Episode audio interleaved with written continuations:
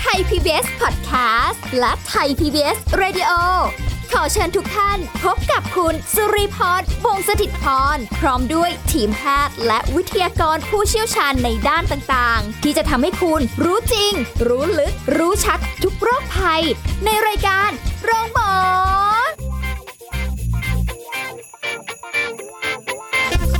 สวัสดีค่ะ คุณผู้ฟังค่ะรายการโรงหมอมาแล้วค่ะ คุณผู้ฟังค่ะวันนี้ติดตามรับฟังสาระดีๆ ในการดูแลสุขภาพกันได้เช่นเคย ตลอดช่วงเวลาของรายการของเรานะคะ วันนี้สุริพรทำหน้าที่เช่นเคยค่ะ เอาล่ะ เราจะคุยกันถึงเรื่องของสาวๆกันซะหน่อยวันนี้นะคะ โดยเฉพาะยิ่งใครที่คิดว่าเรากำลังก้าวเข้าสู่วัยทองแล้วนะคะวัยทองคืออะไร เรา เข้าหรือยังหรืออะไรยังไงนะเดี๋ยววันนี้เราคุยกับแพทย์หญิงกิติยาสีเลือดฟ้าแพทย์อายุรกรรมฝ่ายการแพทย์ AIA ค่ะ สวัสดีค่ะสวัสคุดีณหมอค่ะค่ะเอ้ยเป็นเรื่องที่แบบท่านผู้ฟังต้องจดจ้องจดฟังใจจดดีๆนะใจวันนี้จ่อใจจดใจจ่อเออเออ ถึงหรือยังเนี่ย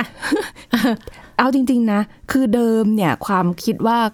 วัยทองเนี่ยนะคือเป็นได้ทั้งหญิงทั้งชายนะใช่แต่พอพูดคำว่าวัยทองเนี่ย ความเป็นผู้หญิงมันจะขึ้นมาก่อนเลยถูกอ่า เสร็จแล้วปุ๊บเราก็จะรู้สึกว่า เออต้องห้าสิบกว่าๆเกือบหกสิบโน่นแน่ เรารู้สึกว่าโอ้ยเราอีกไกลอะไรอย่างงี้อืมอืมแต่ปรากฏว่าวันดีคืนร้ายขึ้นมาเนี่ยค่ะคุณหมอ รู้สึกตัวเองมีความเปลี่ยนแปลงไปเยอะ หลังจากแตะเลขสี่เกือบถึงดอนเมืองอยู่แล้ว เอ๊ะหรือลอยเดเลยดอนเมืองมาแล้ว แล้วรู้สึกว่ามันแบบมีอะไรเปลี่ยนเอ๊ะมันดูแปลกอืมๆมันดูเอ๊ะเอ๊ะเอ๊ะเอ๊ะเอ๊ะไปหลายเอ๊ะมากคุณหมอ จะถึงวัยแล้วยัง ยังไม่คิดถึงตรงนั้นเลยอ่าเฮ้ยไม่มีทางว่าเรายังไม่ถึงค่ะอาจจะเป็นเรื่องของฮอร์โมนอะไรหรือเปล่าอะไรเงี้ย ปรากฏว่าไปหาคุณหมอไปพบคุณหมอ ไปเช็คเออเขาเรียกอะไรนะฮอร์โมนเอาเลยเหรอเออใช่ค่ะ ไปเอาเลือดไปตรวจไปดูอะไรเงี้ยมเอ้าเขาเรียกกันว่า พรีไวยทอง เราก็นั่งเหวอเลยทีนี้อ๋อคุณผู้ฟังพรีไวยทองอ๋อคืออะไร ใช่ เอ้าเรารู้จักแต่ไวยทองนะอ่า เดี๋ยวเรามาคุยกัน จริงเหรอ จริง พรีไวยทองมีจริงๆเหรมีอค่ะ ไม่รู้ตัวไง น้ำตาไหล ไม่จริง อะ มารู้จักใบทองคืออะไรดีกว่า ค่ะ ก็ใบทองเนี่ยเป็นเนี่ยถ้อยคำแสลงใจของหลาย ๆ คนเนี่ยน้องลีก็คนหนึ่งเลยอะนะ ก็ไม่มีใครอยากได้ยินนะจริง เพราะว่าแต่ยังไงนะคะ เราก็หลีกเลี่ยงไวทองไม่ได้ค่ะนะเพราะฉะนั้นวันนี้เราต้องทำความรู้จักกับไวทองเอาไว้เพื่อ จะต้องรับมือกับมันไม่ได้นะเดี๋ยวเป็นเดี๋ยวเดี๋ยวเดี๋ยวฮะคุณหมอต้องรับมือไง คุณหมอใช้คำว่ารับมือเลยเหรอใช่สิคะมันขนาดนั้นเลยเหรอใช่ เดี๋ยวจะโอ้โหเดี๋ยวจะพูดให้ฟังโอ้โหอาการมันเยอะแยะยุบยับไปหมดเลยค่ะอะนะมาเพราะว่าถ้าเรารับมือมันดีนะอืมก็จะทำให้ช่วงเวลานั้นเนี่ยเป็นช่วงเวลาที่มีความสุข เป็นช่วงเวลาไวยทอง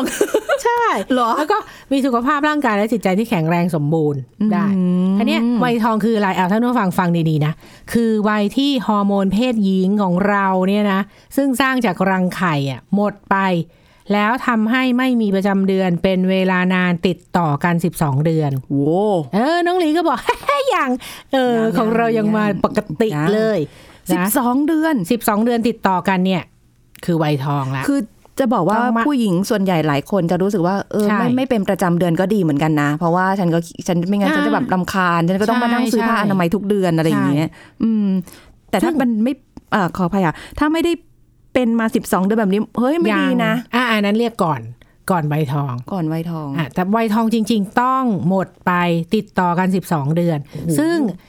เกิดจากธรรมชาติจากการที่รังไข่ทำงานลดลงอือหือนะ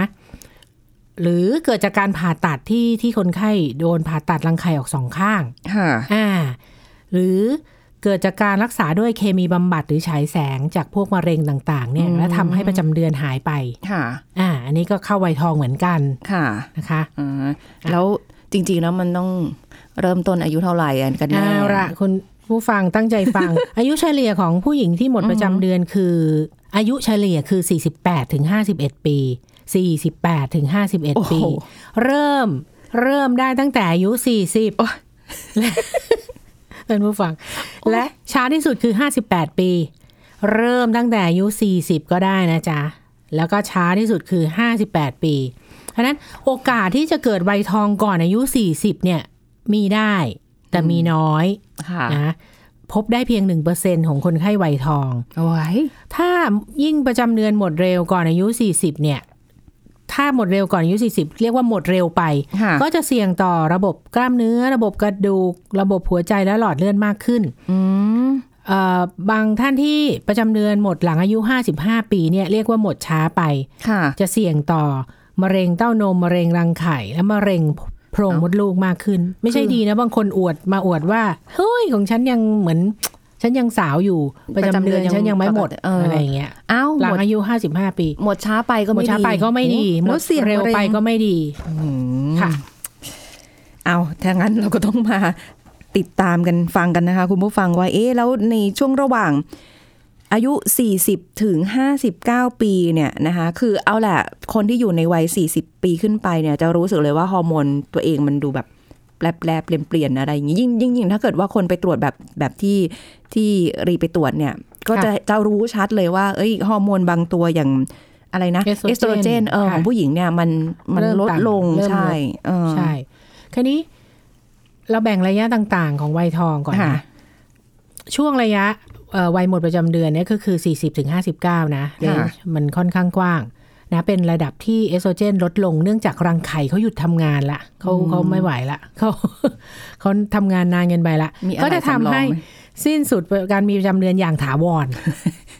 อย่างตัวถาวรตัวหนังสือมาหนาก็มากเลยเนี่ยคำว่าอย่างถาวรเนี่ย ก็จะมีการเปลี่ยนแปลงทางสรีรวิทยาอะไรค่ะมากมาย แบ่งเป็นสามระยะคือระยะก่อนหมดประจำเดือนหค่ะรือ perimenopause นะคะจะช่วงนั้นอาจจะมีประจำเดือนมาผิดปกตินะมาไม่ไม่ทุกเดือนอะมาค่ะสองสาเดือนครั้งหรืออะไรก็ว่าไปอืมอาจจะกินเวลาถึงสองสามปีเนี่ยค่ะก่อนที่จะก่อนที่จะหมดประจำเดือนจริงอ๋อๆเดี๋ยวอาการเราค่อยไปพูดถึงค่ะช่วงหน้า ระยะหมดประจำเดือนจริง ๆ คือ หมดจริง ๆ ช่วงเวลา12เดือนติดต่อกัน ไม่มีประจำเดือนมาเลย เรียกว่า menopause อ๋อต่อไประยะหลังหมดประจำเดือนก็คือ post menopause ระยะหลังจากหมดประจำเดือนไปแล้ว1ปี ก็จะเกิดการเปลี่ยนเปลี่ยนแปลงมากมายเหมือนกัน เช่นค่ะช่องคลอดตีบแคบกระดูกพรุนหรือเกิดภาวะแทรกซ้อนของโรคต่างๆ ได้ง่ายมอันนั้นแบ่งเป็น3ระยะก่อน คือนี่แหละความเป็นผู้หญิงก็ลำบากอยู่อย่างเงี้ยแต่ผู้ชายเขาไม่ต้องมาลำบากอะไรแบบนี้ใช่ไหมเขาไม่ได้มีมดลูกแบบเราเนาะแต่เขาก็มีอาการไวยทองนะ ไม่ใช่ไม่มีนะคะ ใช่ เพราะว่าอะไรรู้ไหมเพราะว่าฮอร์โมนเพศของผู้หญิงเนี่ยจะลดลดแบบ เรียกว่าถ้ากราฟก็ชันลงดิ่งเลยนะอ่าจะลดลงอย่างรวดเร็วมาก เพราะค่ะฉะนั้นอาการที่ออกมาเนี่ยจึงค่อนข้างชัดเจนแล้วก็รุนแรงค่ะแล้วก็เกิดเร็วป่ะนะอยู่ช่วง 45-50 ปีอะไรก็แล้วแต่ ส่วนคุณผู้ชายเนี่ยวัยทองเขาจะเริ่มช้ากว่าผู้หญิงค่ะอาจจะเริ่มตั้งแต่อายุ50ถึง55 50ถึง55 เริ่มช้ากว่าค่ะแล้วการลดลงของฮอร์โมนเพศของผู้ชายเนี่ยจะเป็นค่อยเป็นค่อยไปอืม เพราะฉะนั้นอาการที่ชัดเจนรุนแรงเหมือนผู้หญิงเนี่ยไม่ไม่ค่อยเห็นค่ะจะน้อยฝ่าจะน้อยฝ่าอืไม่เหวี่ยงแรงมากอ่าแต่ผู้หญิงนี่แบบว่าค่อนข้างจะเห็นชัดเลยในอาการต่างๆเหล่านี้เนาะใช่เออเพราะว่าอ่าคุณผู้ฟังก็ต้องลองสังเกตตัวเองนะคะ คือถึงแม้ว่าจะ เป็นวัย 40 ต้นๆหรืออะไรเงี้ยก็ก็ต้องรู้ไว้ เพราะว่าบางทีบางคนอาจจะแบบ 40 ต้นๆ ไปกลางๆ เริ่มเป็นละอาการพวกนี้มี หรือบางคนมีแล้วด้วยตอนนี้ก็มีใช่นะอาการพวกเนี้ยนะคะมีค่ะอะไรบ้างค่ะอันนี้อาการเนี่ยมันไม่ได้เกิดเฉพาะช่วงหมดประจำเดือนแล้วจริง ๆ 12 เดือนมันเกิดก่อนหมดประจำเดือนที่น้องลีบอกเมื่อตะกี้ค่ะนะเริ่มฮอร์โมนเริ่มต่ำเนี่ย เช่น ร้อนวูบวาบ นอนไม่หลับค่ะ เครียดหงุดหงิดอะไรอารมณ์แปรปรวนพวกนี้อย่างร้อนวูบวาบเนี่ยโอ้โหคือมันคนที่ที่มีอาการพวกเนี้ยไม่เหมือนกันแต่ละคนนะไม่ใช่ว่าทุกคนจะต้องอาการนี้เยอะเยอะเหมือนกัน บางคนเป็นหืมเฉพาะร้อนวูบวาบเนี่ย เยอะมากค่ะ คือเขา suffer มากในการชีวิตประจำวันของเขา เช่นนะเอ่ออาการร้อนบริเวณกลางหน้าอกกลางหลังร้อนขึ้นบริเวณใบหน้าโอ้โหเหงื่อออกบางคนนี่เหงื่อออกชุ่มเลยค่ะ เออ ทั้งทั้งที่อยู่ห้องแอร์นะคะ เป็นได้ทั้งกลางวันและกลางคืนค่ะบางคนเนี่ยอาการเนี้ยทำให้ตื่นกลางดึกบ่อยอืมๆตื่นอยู่ดีๆกลางดึกก็ตื่นขึ้นมาค่ะทั้งทั้งที่เขาเปิดเปิดแอร์นอนเนี่ยเออแต่นะร้อ แต่รู้นสึกร้อนเหงื่อออกอืมค่ะนะอารมณ์แปรปรวนนี่ก็เจอเยอะอืมหงุดหงิดท่านผู้ฟังฟังนะ มีครบอย่างหงุดหงิดฉุนเฉียวง่าย ซึมเศร้าเหงา เบื่อ รู้สึกชีวิตไม่มีความหมายนะ ไม่ค่ะอยากออกไปพบปะ พูดคุยกับใครโอ้นะ เครียดง่ายค่ะกลัวขี้ลืมไม่มีสมาธิ อารมณ์สวิงสวาย บางคนก็ขี้บนขี้บนอยู่แล้ว ขี้บนหนักขึ้นไปอีก เดี๋ยวขึ้น อารมณ์เดี๋ยวขึ้น เดี๋ยวลงร้องไห้ง่ายขึ้น เออเออเนี่ยนี่แหละอารมณ์แปรปรวนโอ้โหที่เราเคยพูดกันไปละ คืออาจจะเป็นหลาย ๆ อย่างในนี้ก็ได้หรืออย่างใดอย่างหนึ่งก็ได้ หรือแบบอะไรทุกอย่างโดดโดดขึ้นมาก็ได้นะ ใช่ คือจากนเนี้ปยกติมันมันมันเยอะกว่าปกติอะใช่ ซึ่งมันพบได้ตั้งแต่ก่อนก่อนวัยทองจริงๆไงนี่ไงที่บอกว่าพรีไง นั่นแหละอ๋อแล้วอันเนี้ยเชื่อไหมมันเป็นถ้าคนที่อยู่ในครอบครัวคนที่อยู่ข้างตัวไม่เข้าใจเนี่ยนะค่ะก็จะเป็นสาเหตุของการทะเลาะเบาะแว้งในครอบครัวแม่ลูกก็อืมเบื่อจังเลยแม่น่าทำไมขี้พักนี้บ่นเป็นอะไรเออเออ ขี้บ่นพูดมากอะไร เออนะ หรือว่าเอ่อแฟนอะไรสามีอะไรประมาณนี้เอ่ออาจจะเป็นสาเหตุของการหย่าร้างได้ง่ายในช่วงในช่วงวัยทอง คือแสดงว่าต้องค่ะต้องเข้าใจในในช่วงเวลานี้คือหรือว่าจริงใช่ๆมันไม่ได้บอกว่าจะแค่ช่วงพรีพรีเนี่ยอาจจะ 30 ประมาณสักสามห้าหรืออะไรอย่างงี้ก็ก็เริ่มเริ่มมีบ้างนะ เพราะเห็นเพื่อนบอกเหมือนกันว่าอ่าบางคนพอไปคุยกับคุณหมอจริง ๆ แล้วเนี่ยค่ะคุยจริงจังเลยเขาก็บอกว่าคุณหมอว่าอุ้ยเดี๋ยวนี้เนี่ยสามสิบห้าเนี่ยเขาก็เริ่มเป็นกันแล้วนะ สมัยเนี้ยนะห็ไหมออเรายังแบบโหเป็นกันเร็วจังเลยอะ ใช่ ซึ่งเราก็คือหนึ่งในนั้น อืมอาจจะอาจจะด้วยสภาวะงานที่มันเครียดอะไรด้วยประกอบกันอืมก็จะทำให้เราเครียด ซึมเศร้าหงุดหงิดอะไรประมาณนี้ ใช่ใช่ค่ะแต่ว่าอาการยังไม่หมดเท่านี้ มันยังมีเป็นระยะระยะอีกนะคะคุณหมอ เดี๋ยวเราพักกันแป๊บหนึ่งนะคะ ช่วงหน้าเรากลับมาคุยกันต่อค่ะ พักกันสักครู่แล้วกลับมาฟังกันต่อค่ะ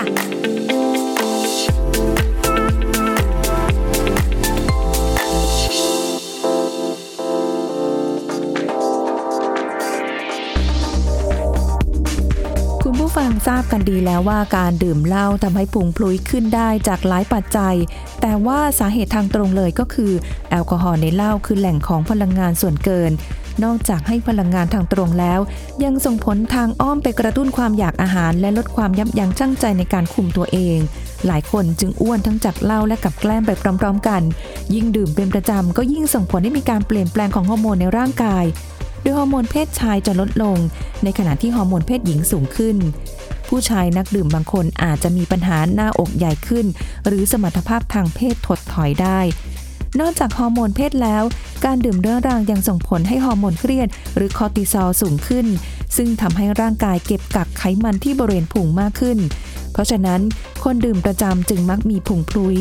ก็จะเห็นได้นะคะว่าเหล้านั้นทำร้ายเราตั้งแต่อวัยวะภายในคือตับ สมองหัวใจ ไปจนถึงรูปร่างหน้าตาภายนอกที่ฟองออกมาในสภาพอ้วนเพลและแก่ ได้เวลาแล้วหรือยังคะที่เราจะหยุดทำร้ายร่างกายของตัวเองขอขอบคุณข้อมูลจากแพทย์หญิงธิดาการรุจิพัฒนกุล เครือข่ายคนไทยไร้พุง ราชวิทยาลัยอายุรแพทย์แห่งประเทศไทย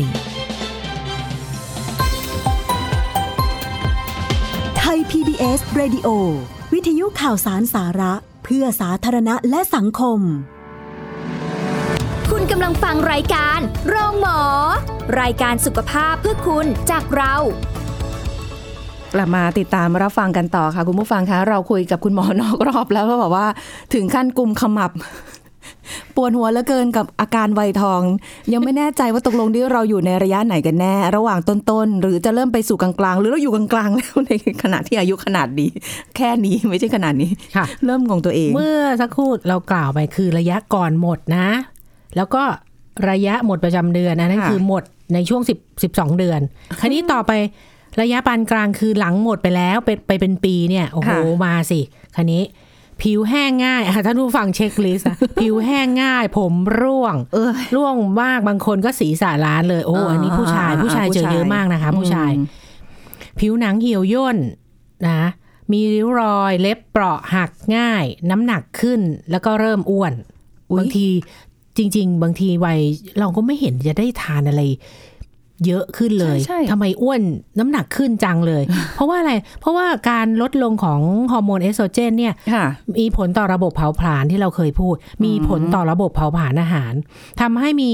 การสะสมไขมันบริเวณหน้าท้องมากขึ้นค่ะนะคะ ยิ่งถ้าไม่ได้ออกกำลังก็คือพุงพุ้ยเลยนะความสนใจทางเพศลดลงช่องคลอดแห้งทำให้มีเอ่อเวลามีเพศสัมพันธ์แล้วรู้สึกเจ็บนะคะอืมอ่าช่องคลอดแห้งรู้สึกแสบคันได้ นะบางคนก็อาจจะมีใจเต้นเร็วค่ะแรง อาจจะมีแพนิคเกิดขึ้นนะค่ะบางคนปวดเมื่อยตามตัวปัสสาวะบ่อยปัสสาวะโอ้โหอันนี้เจอบ่อยมากในเหรอปัจจุบันนะปัสสาวะบ่อยกั้นปัสสาวะได้ไม่ดีค่ะกั้นปัสสาวะไม่ได้ ก็ไอ้แพมเพิร์สผู้ใหญ่ถึงขายได้ไงอ๋อเขาถึงที่โฆษณาแบบเห็นไหมใช่ใช่โฆษณาเยอะมาก เพราะอาการปัสสาวะบ่อยเนี่ย เป็นอาการที่พบมากในวัยทอง เนื่องจากอะไรรู้ป่ะเอ่อ การฝ่อตัวของกระเพาะปัสสาวะและรูปัสสาวะจากการขาดฮอร์โมนเพศหญิง ค่ะ เออ อันนี้มันคือของปกติ โอ้ยอะยังไม่หมด โอ้ยยังไม่หมจ๋าดมีคันตามผิวหนัง เพราะว่าผิวแห้งไง อ๋อใช่อ่าใช่อาจจะเจ็บใช่เหมือนมีเข็มแทงตามผิวหนังอ่าปวดศีรษะ นี่เมื่อกี้น้องรีบนปวดศีรษะ เดี๋ยวเดี๋ยวระบบเดี๋ยวระบบย่อยอาหารผิดปกติ เออ ทานอะไรแล้วก็ท้องอืดได้ง่าย นะค่ะภูมิแพ้กำเริบ อุ้ยตายมีอีกแล้วเออนะเดี๋ยวน้ำหนักเพิ่ม กินอาหารก็ไม่อร่อยนะ เวียนหัวเดินเซนะบางครั้งค่ะนะคะอะอันนั้นคือหลังหลังประจำเดือนไม่มีไปแล้ว เป็นปี คราวนี้อาการวัยทองระยะยาวนี่ยิ่งหนักขึ้นมาอีก เป็นสิบปีนั่นก็คือ ต้องระวังเรื่องกระดูกพรุนอ่าที่เราเคยคุยกันไปแล้วอ๋อใช่กระดูกใช่พรุนใช่นะ กระดูกบาง กระดูกหัก ล้มไม่รุนแรงก็กระดูกหักได้อืมอ่าโรคหัวใจและหลอดเลือดอันนี้สำคัญ ยิ่งถ้าเราไม่ระวังตัวมีคอเลสเตอรอลสูงอะไรอย่างนี้ค่ะก็จะมีความเสี่ยงให้เกิดโรคหัวใจและหลอดเลือดได้มากขึ้น ค่ะ ค่ะ โอ้ยนี่คือประเมินอ่าอาการตัวเองแล้วรู้สึกว่าทำไมมันไปหลังวัยเฉทองลี่ยเฉแล้วลี่ยล่ะเฉลี่ยไปทุกอันเลยอะ จริง ๆ เรายังไม่ได้หมดประจำเดือนเลยนะใช่เออใช่ไหมใช่ไหม แล้แล้ววทำถ้าไมจะมีอาการระยะกลางแล้วล่ะแล้วถ้ามันหมดประจำเดือนนี่ไม่ ลูกไม่จืด ลูกหลานไม่ขับไล่ออกจากบ้าน โอ้ยตายแล้ว อันนี้รู้สึกว่าแบบแล้วเราจะจะทำยังไงกับชีวิตดีเนี่ย เราต้องเตรียมตัวรับมือไว้นี่ขนาดแค่พรีอยู่นะคะในอยู่ในช่วงพรี คุณผู้ฟังหลายท่านคืออาจจะเอ๊ะแต่แต่คุณหมออันนี้สงสัยอย่างหนึ่งนะ อย่างค่ะอย่างบางทีอย่างอย่างของคุณแม่ถ้าดูเนี่ยฮะคุณแม่ดูใจเย็นลงอ่าดูแบบ ชิวๆขึ้นดูอะไรอย่างเงี้ยเขารับมือได้ดีไงรับมือได้ดีอ๋อที่บอกใช่ไหมเมื่อกี้น้องดีถามใช่ไหมรับมือยังไงค่ะ อย่างน้องลีเนี่ยดีละเออ อยู่ดีๆ ก็เริ่มไปหาคุณหมอละค่ะแล้วคุณหมอก็สงสัยเจาะฮอร์โมน แต่แต่ท่านผู้ฟังไม่ไม่ต้องไอ้ไม่ต้องกังวลไปนะ เราไม่ได้ว่าวินิจฉัยจากการเจาะฮอร์โมนทุกคนนะอ่าแต่ว่าเผอิญถ้าอยู่ในสถานะที่สามารถ ไปหาหมอได้ คุณหมอเจาะฮอร์โมนให้ก็ก็ดีโอ้คันนั้นรู้จริง ๆ เลยว่า เอ้ยฮอร์โมนเริ่มลดระดับนะใช่หรืออะไรอย่างนี้ อันนั้นที่อันนี้ที่ไปเพราะว่าค่ะมันมีเรื่องของไทรอยด์เพราะเราอ๋อเราเข้าใจว่าเป็นไทรอยด์อ๋อแต่จริงๆมันไม่ใช่นะถึงค่ะถึงต้องไปตรวจดูว่าเออตกลงมันเป็นเพราะอะไรกันแน่ก็เลยกลายเป็นว่าเราเลยมารู้ว่าอ๋อเนี่ยนะมันคือเรื่องของฮอร์โมนในร่างกายที่เอสโตรเจน ผู้หญิงเนี่ยมันลดลเริ่งมอะไรอย่างเงี้ยลดลงใช่ใช่ใช่ไหมค่าใช้จ่ายทีนี้พอมันสูงค่ะ เพราะว่าพอเข้ามาปรึกษากับคุณหมอคุณหมอก็จะคุยจะพูดให้ฟังถึงว่ามันเป็นยังไงอะไรจะได้เตรียมความพร้อม เตรียมความรู้ แล้วก็เตรียมฟิตร่างกายให้แข็งแรงสมบูรณ์ค่ะ ใช่ไหมคะอืมเฮ้ยคราวนี้ อะ หมดพลังเลย เตรียมพร้อมแล้วเตรียมพร้อมแล้วต้องรักษาไหมรักษาไหมคือแบบว่ามันเป็นหัวข้อที่แบบว่า คุณหมอคุยเลยคนเดียวได้ไหม ฟังแล้วจริงๆรู้สึกแบบว่าโอ๊ยจริงๆท่านผู้ฟังก็ดูดูเอาญาติหรือคนในครอบครัว ก็บางคนก็ก็ผ่านคุณพ่อคุณแม่ ปู่ย่าตายายผ่านวัยทองมาไม่เห็นต้องไปหาหมอเลยจริงปะเขาเขาก็จริงเขาไหมอยู่ของเขาได้นะใช่เขาก็อยู่ของเขาได้เขาก็รับเอ่อรับสภาพเหรอแหมจะพูดหนักมันปรับไปไหมตัวเองได้ปะปรับตัวเอง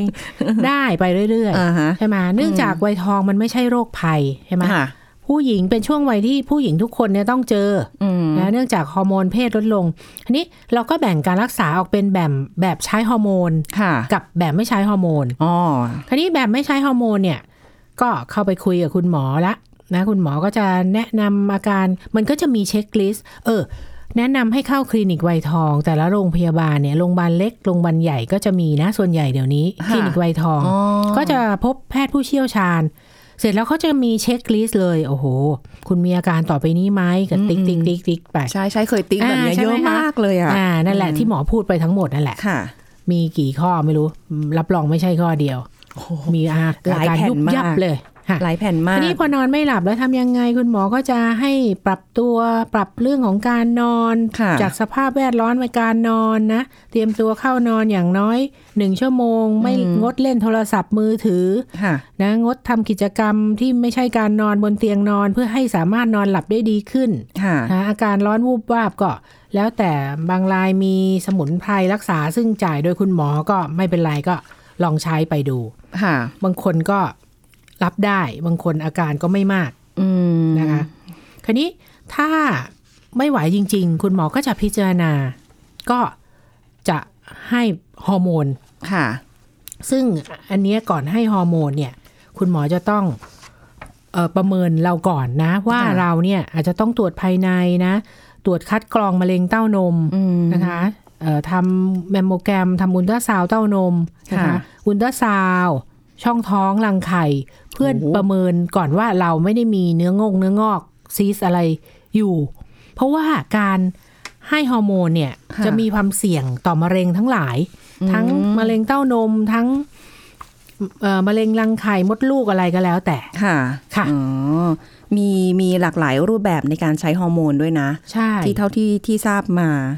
แล้วก็อันนี้เคยลองใช้ อ๋อ เหรอ ใช่ใช่ใช่ค่ะ เพราะว่า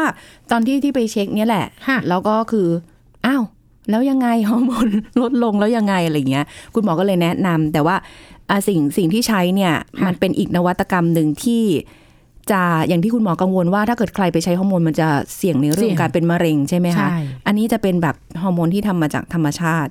ธรรมชาติเลยที่คุณหมอเขาบอกอะนะคะอ่าอ่าเป็นแล้วก็กึ่งสมุนไพรเป็นแบบทาอ๋ออ๋อเราก็งงมากใช่ ทาแค่ทาเนี่ยนะ จะทำให้ฮอร์โมนเราขึ้นมาได้ด้วยเหรออะไรอย่างเงี้ย นี่นะ รูปแบบการใช้ฮอร์โมน อ่าหนึ่งรับประทานอะอืมเรารู้จักละ กินเข้าไป ค่ะ หรือฉีดจะได้ไม่ต้องกินทุกวันค่ะเดี๋ยวลืม ใช้แผ่นปิด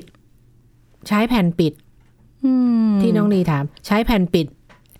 การฝังฮอร์โมนก็มีเหมือนกันค่ะใช้ครีมฮอร์โมนทาที่ผิวหนังที่บอกค่ะเออเออ หรือใช่ว่าบางคนใช้ครีมฮอร์โมนทาที่ช่องคลอด สำหรับปลาที่ช่องคลอดแห้งอะไรก็แล้วแต่อืมอันนี้รูปคือแบบรูปของแบบฮอร์โมนแล้วแต่คุณหมอที่จะแนะนำนะคะใช่แต่ของค่ะของของรีไปใช้ในแบบค่อนข้างที่จะแพงนิดนึงอะไม่ได้แพงนิดนึงแพงเยอะมากนะคะ แล้วก็เอ่อมันมันมันมีฮอร์โมนของที่ไทยผลิตเองก็มีนะค่ะกับของต่างประเทศก็มีนะ ต่างประเทศเนี่ยจะแพงหน่อยเออก็แล้วแต่ซับ ขึ้นทรัพย์ของมัคนนั้นวามแพงเพราะว่ามันดูดซึมผ่านผิวหนังได้เนี่ยมันแพงตรงนี้แหละ เทคโนโลยีใช่ เออ แต่ว่ามันแปลกมากก็ก็จะได้มาสองสีคือเอสโตรเจนกับอืมโปรเจสเตอโรนค่ะ ก็จะใช้อ่าเขาจะมีสูตรเฉพาะของตัวเราเลยนะคุณหมอ ว่าว่าเขาดูละประเมินเราละจากการตรวจเลือด แล้วก็เอ๊ะเราขาดอะไรเราพร่องอะไรไปหรืออะไรเงี้ยอืมก็จะเป็นสูตรเฉพาะของตัวเราค่ะ โอ้ขนาดนั้นเลย แต่ว่าไม่ได้ใช่ใช้ต่อเนื่องนะคะ เพราะว่าซับจาง ถ้าใช้ต่อเนื่องนี่มันต้องแบบมันเสี่ยงด้วยนะ ต้องต้องมีเยอะๆเอเสี่อยงอะไรด้วยเงี้ย ก็เลยแบบ แอะซึ่งจริง ๆเขาก็ไม่ได้ไม่ได้มีโทษ เยอะ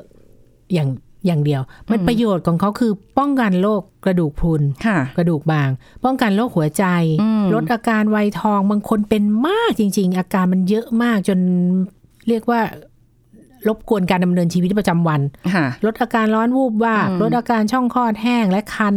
ลดอาการปัสสาวะเล็ดนี่ก็สำคัญ โอ้ไปไหนเออลำบากเลยนะบางคนปัสสาวะเล็ดไปไหนลำเนี่บายกเออใช่ ลดอารมณ์แปรปรวนและนอนไม่หลับอืมค่ะผมร่งผมร่วงอะไรอย่างเงี้ยเนาะพวกที่ควรหลีกเลี่ยงก็คือ พวกที่มีประวัติมะเร็งเต้านมมะเร็งมดลูกไม่ได้แน่นอนอยู่แล้วนะค่ะหรือประวัติครอบครัวมะเร็งเต้านมนี่เออระวังเลยนะค่ะอ่า